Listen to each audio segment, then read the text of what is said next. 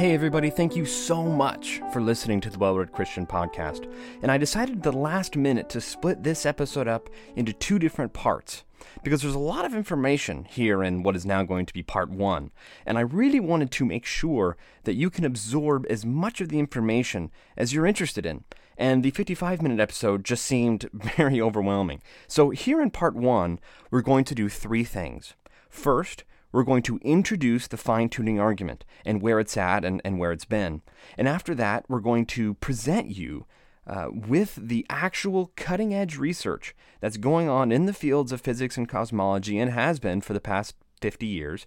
And I'm going to not shy away from explaining the actual science. And I'm going to explain how these scientific discoveries in the 20th and the 21st centuries have shown that the universe really does appear to be finely tuned and and that is extremely uh, unlikely to support uh, advanced life unless it was designed by an intelligent designer. And so I want to invite you to stick with it if you find yourself overwhelmed halfway through this episode. Uh, I'm going to go over the evidence with enough detail that if you were sitting up and, and taking notes, you'd be able to walk away with a pretty impressive overview of what the experts are talking about and, and why it's important. But if you do find yourself overwhelmed and would rather sit back and just enjoy the show, be encouraged because the third thing that I'm going to do in this episode, um, the last perhaps 10 minutes or so, is um, summarize what the experts have said about these discoveries and the importance of these discoveries and what these discoveries likely mean.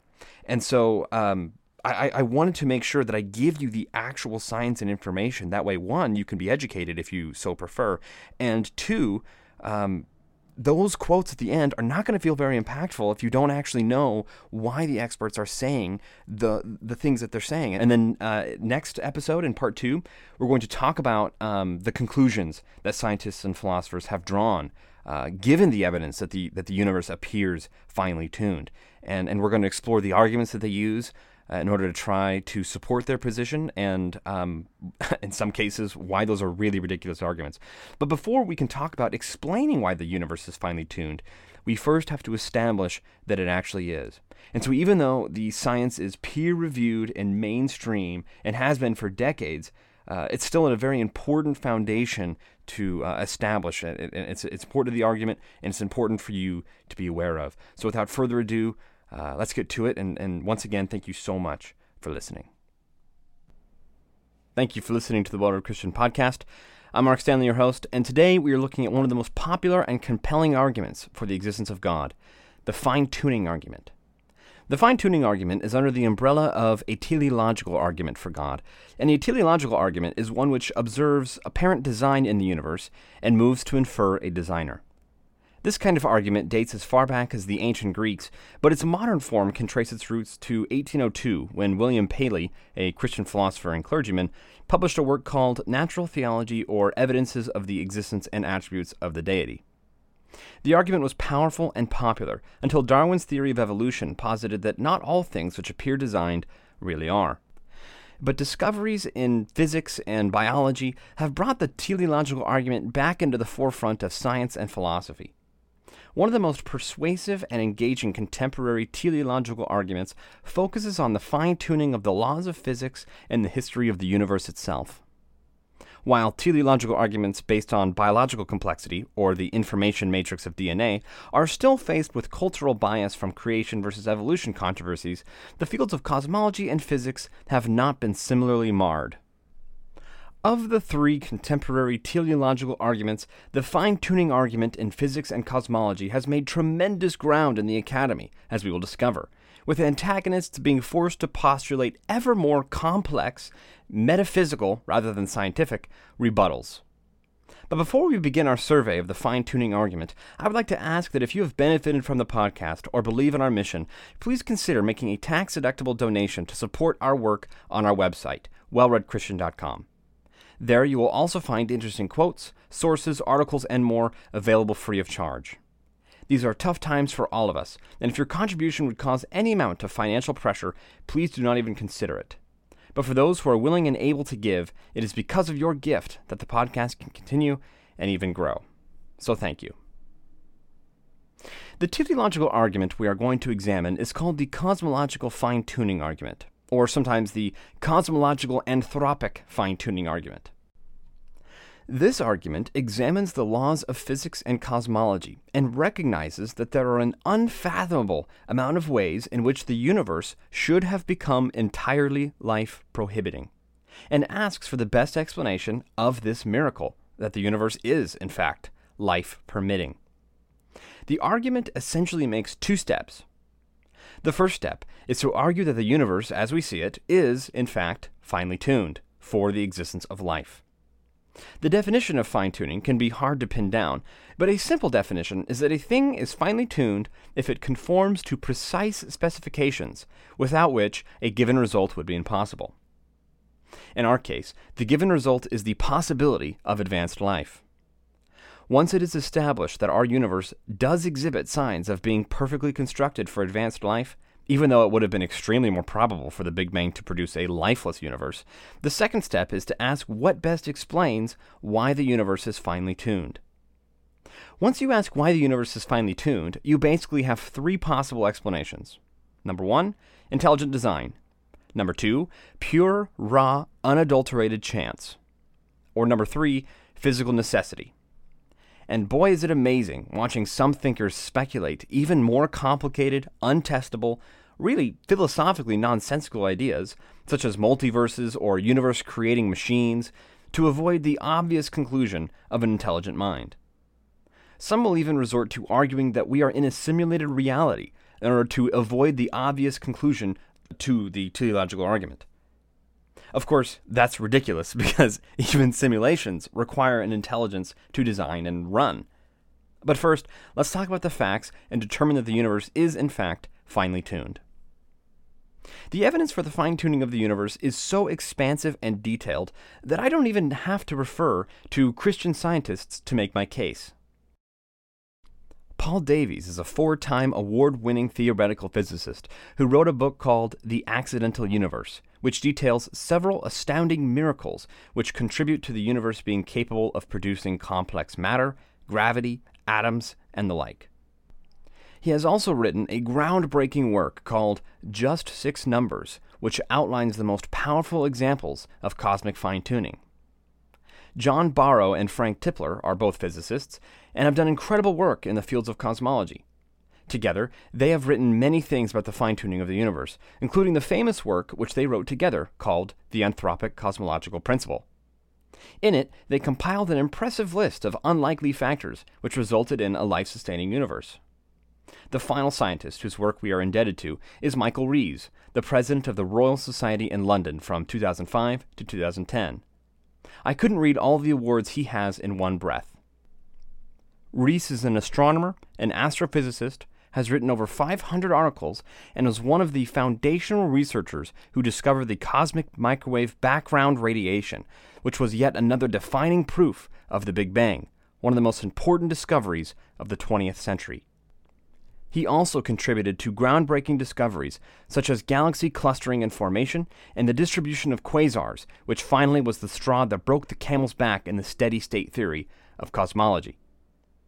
Rees is an avowed atheist, even refusing to accept the Templeton Award because of its religious origin and purpose.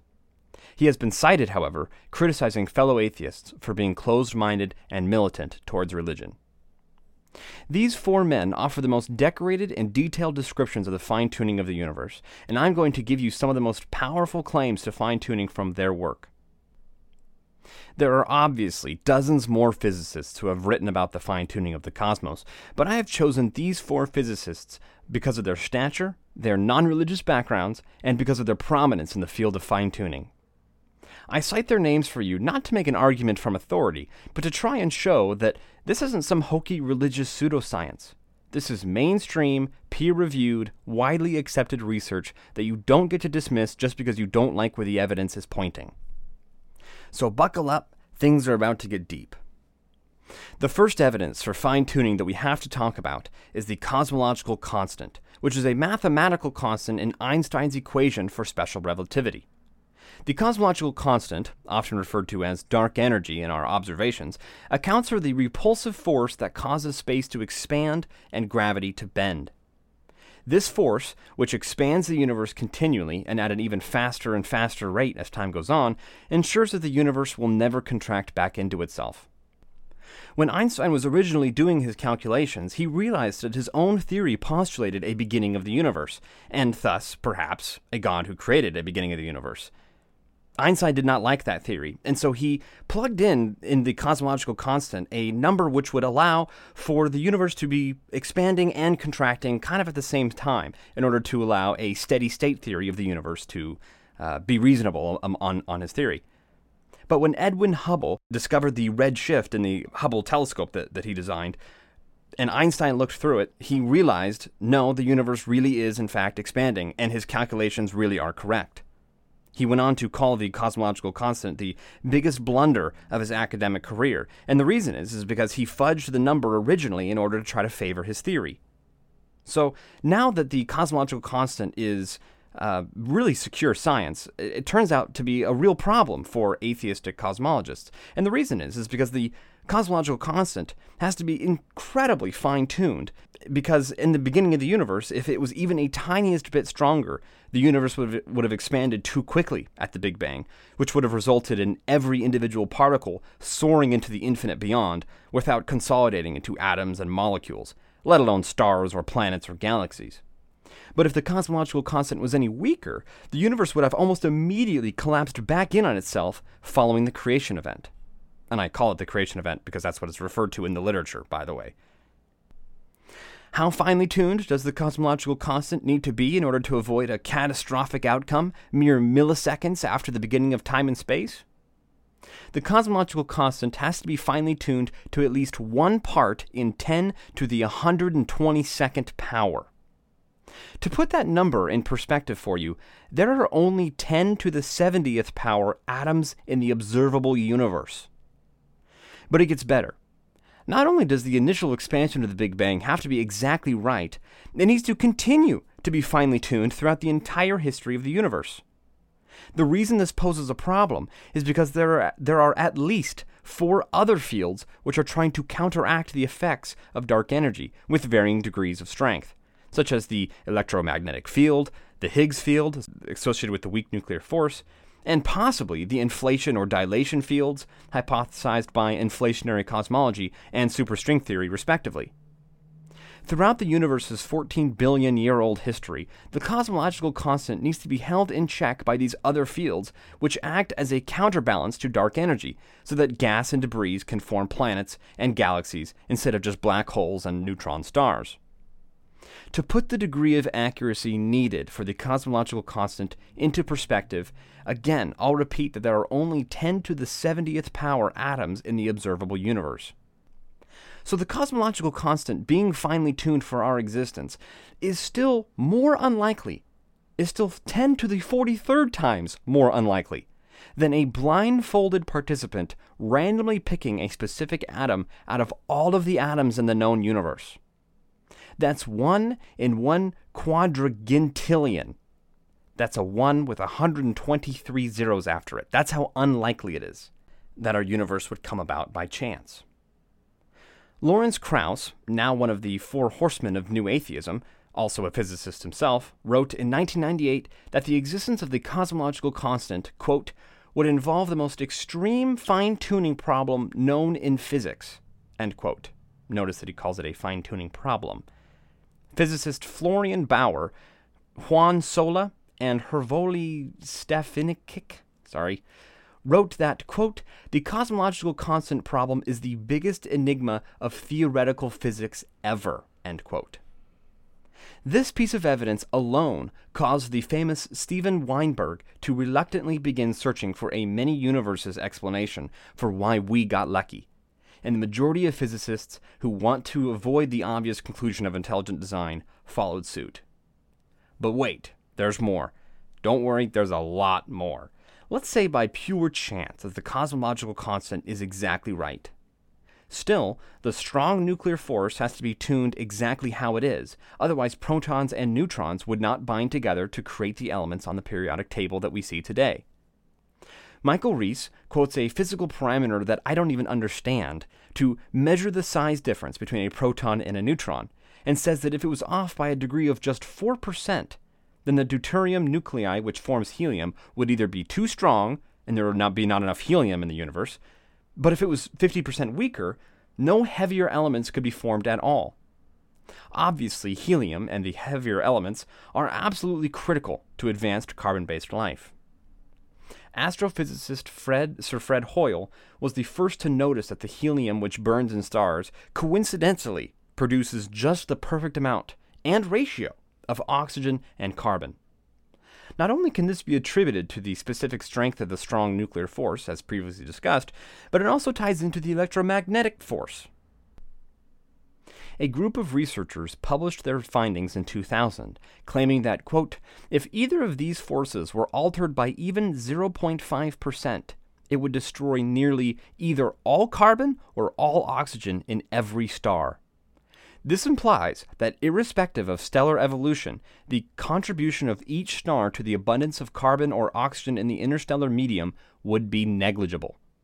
Therefore, for the above cases, the creation of carbon based life in our universe would be strongly disfavored. The conclusion? The nuclear physical relationship between oxygen and carbon can't be altered even slightly. We have more. So you need three spatial dimensions, not two or four, otherwise, you could have no meaningful interaction between matter. You need gravity to be exactly as strong as it is, so stars and planets can form, but you also need the cosmological constant, otherwise, everything would be one massive black hole. You need the strong nuclear force exactly how it is, so protons and neutrons can form and bind into nuclei, you also need the weak nuclear force, enabling hydrogen to burn in stars like our sun and produce oxygen and carbon. And you need the electromagnetic force to be exactly what it is, so that atoms and molecules can form. What else? Oh, yeah, you need the ratio between matter and antimatter to be exactly what it is. That's a really interesting one, actually, because scientists have no idea why there isn't the same amount of matter to antimatter. All of our theories so far predict that we should have the same amount of each, with them annihilating each other upon creation. It turns out that we actually need slightly more matter to antimatter, and we know of the processes which produce slightly more matter, but according to Peter Bussey, there's, quote, there is no real understanding of how the universe should have turned out the way that it has. One thing that does appear to be necessary is the presence of at least three families of elementary particles to provide enough mathematical flexibility in the equations to generate the possibility of matter antimatter asymmetry. End quote. This is a cool one. The density of energy to matter ratio, denoted by the Greek omega, must be within the numerical range of 0.9 to 1.1, if life giving planets are to form. After the first second of the Big Bang, the ratio has to be exactly 1 to 1, with a precise range of 1 part in 10 to the 15th power. To quote physicist Peter Bussey again, quote, this means that space must not be appreciably curved, the universe must be geometrically close to being flat to an extraordinarily high level of precision. In principle, there is no reason why this should be. The best theoretical reason to offer is that a process called cosmic inflation took place during the earliest fraction of a second after the Big Bang. This involves a sudden dramatic expansion of the universe by reason of the behavior of quantum fields that were originally present according to this theory, and it would produce a very flat universe after the expansion stopped, almost irrespectively of what the curvature might have been before the inflation started. Imagine cutting a 2x4 and you need it to be 1 inch. Now, imagine if it can't be 1 inch plus or minus 0.00000000000000001 inches. Otherwise, the universe is destroyed immediately upon creation. Now, that is precision. And I'll tell you what, if you can pull that off, you're a darn good engineer or construction worker. And it turns out that God is both. But I'm not going to get ahead of myself. Let's do one more. The Oxford physicist Roger Penrose once calculated that the odds of the unique low entropy condition of the universe arising out of pure coincidence is as small as one part in 10 to the 10th power to the 123rd power. He commented that, quote, I cannot even recall seeing anything else in physics whose accuracy is known to approach, even remotely, a figure like 1 part in 10 to the 10th power to the 123rd power. End quote. Remember, there are only 10 to the 21st power stars in the universe, which is 1 billion trillion stars in the observable universe. Now, if you think that's an impressive number, all the stars in the known universe, right? That's that's one that's that that's 10 to the 21st power. Now, how about 10 to the 10th power to the 123rd power just to get the right amount of energy in the universe? That's an unfathomable number. That's literally a number that I, there, there's no such thing as a comparison that I could try to offer to you. So, yeah, I could go on like this for a very long time. Astrophysicist Luke Barnes lists 10 constants in physics, which, if any one of the values were off by even the smallest fraction, the universe would be impossible. And don't think impossible like perhaps some other kind of life might be able to form. No, no, we're talking like, oops, now there's no such thing as chemistry, or bummer, I hope you didn't need heat or energy in your universe. The source that I got this from was actually quoted back in 2016, so there might be more than 10 fundamental constants now. Remember that the trend is to continually discover more and more factors for fine tuning, because the universe is continually discovered to be more and more complicated than we previously assumed, with the chances of life arriving by chance becoming smaller and smaller as our data improves even if you granted those 10 fundamental constants that created a universe with the same laws of physics that we have today, astrophysicist Hugh Ross estimates 140 more factors for life to be possible in the universe, ranging from the speed of light to the initial uniformity of cosmic radiation to the polarity of the water molecule. He cites 402 more finely tuned factors required if you want intelligent life, something bigger than a single celled organism, perhaps and 922 more independent characteristics for a galaxy and planetary system to harbor advanced life as as well as a vibrant ecosystem and, and, and things that we see here on Earth. I highly encourage you to go check out the sources for those dials of fine tuning, along with their references to credible sources. You can find that online for free at reasons.org forward slash fine tuning. The degree of fine tuning of for these constants and, and quantities is beyond human comprehension. And it's important to note that, while the critics of fine tuning are few and far between, not every physicist is on board with the fine tuning of the universe. Victor Stenger, Steven Weinberg, and Alan Guth are all notable critics of anthropic fine tuning. They point out, and rightly so, that it is possible that modifying factor B may compensate for your modification of factor A, and things of that sort. The relationships between these constants or factors can be difficult to discern in theoretical physics, and it's possible that further understanding could lead to eliminating previously thought independent variables. Putting hard and fast numbers on these things can be really difficult when we're dealing with theoretical physics. But the trend is not going in the direction that's friendly for the doubters of fine tuning. More research continually unlocks more and more independent variables, which require fine tuning, and more factors which need to be acutely precise for advanced life to be possible. These accomplished skeptics remind us that it is possible for a deeper understanding to reverse the conclusion the evidence is drawing. But so far, the evidence for fine tuning is as airtight as Einstein's equations in the first place. Also, there is occasional controversy about some constants which require fine tuning.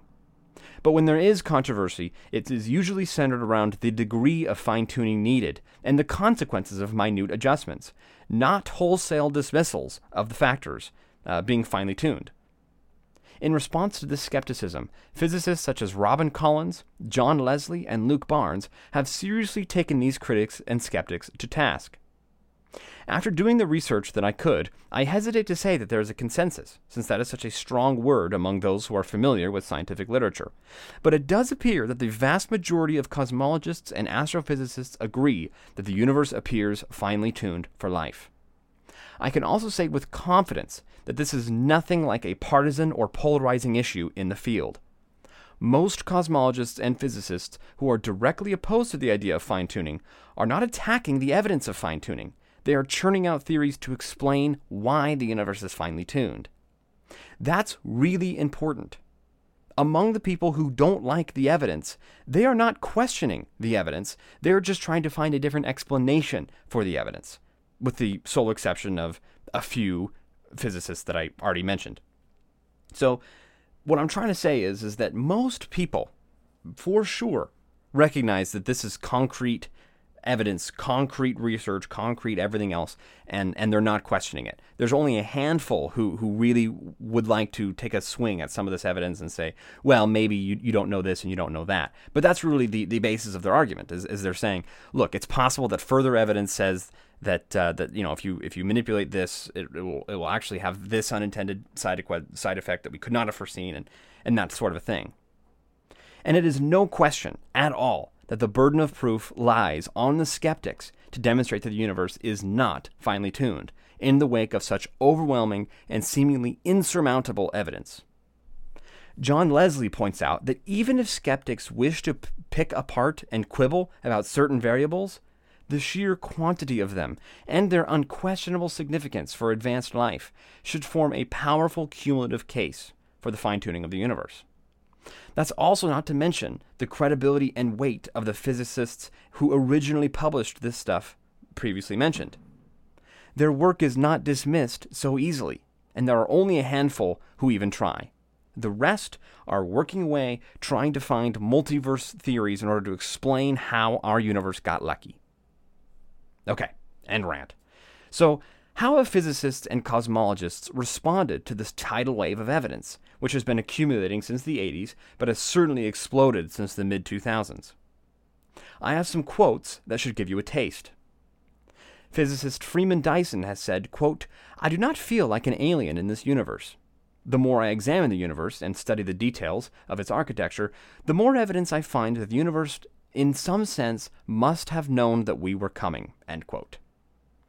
Paul Davies, previously mentioned to be an atheist, has since stopped promoting atheism, conceding that, quote, the laws of physics seem themselves to be the product of exceedingly ingenious design, end quote.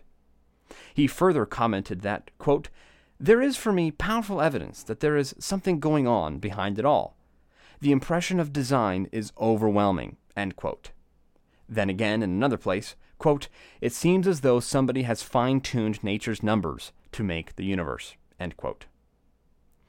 Arno Penzias, who shared the Nobel, Pri- the Nobel Prize for Physics for the discovery of the cosmic background radiation, remarked, quote, Astronomy leads us to a unique event, a universe which has created out of nothing, one with the very delicate balance needed to provide exactly the conditions required to permit life, and one which has an underlying, one might say supernatural, plan. George Ellis, a colleague of Stephen Hawking and Roger Penrose, has said, quote, Amazing fine tuning occurs in the laws that make this complexity possible. Realization of the complexity of what is accomplished makes it very difficult not to use the word miraculous without taking a stand as to the ontological status of that word. Stephen Hawking, obviously a well known atheist, said in his book, A Brief History of Time, quote, It should be very difficult to explain why the universe should have begun in just this way, except as the act of a God who intended to create beings like us. Cosmologist Edward Harrison concluded this quote, Here is the cosmological proof of the existence of God, the design argument of Paley, updated and refurbished the fine tuning of the universe provides prima facie evidence of deistic design. Take your choice blind chance that requires multitudes of universes, or design that requires only one. Many scientists, when they admit their views, incline towards the teleological or design argument. Robert Griffiths, who won the Dannie Heineman Prize for Mathematical Physics, observed, quote, If we need an atheist for a debate, I go to the philosophy department. The physics department isn't much use. End quote. Thank you for listening to the Well Read Christian podcast. Next episode, we're going to talk about how different thinkers respond to the fine tuning of the universe. Some are going to opt for multiverse theories, some are going to opt for simulation theories, anything to avoid the obvious conclusion that it appears the universe was designed with purpose by an intelligent cause. Thank you so much for listening and supporting, and I hope to see you next episode.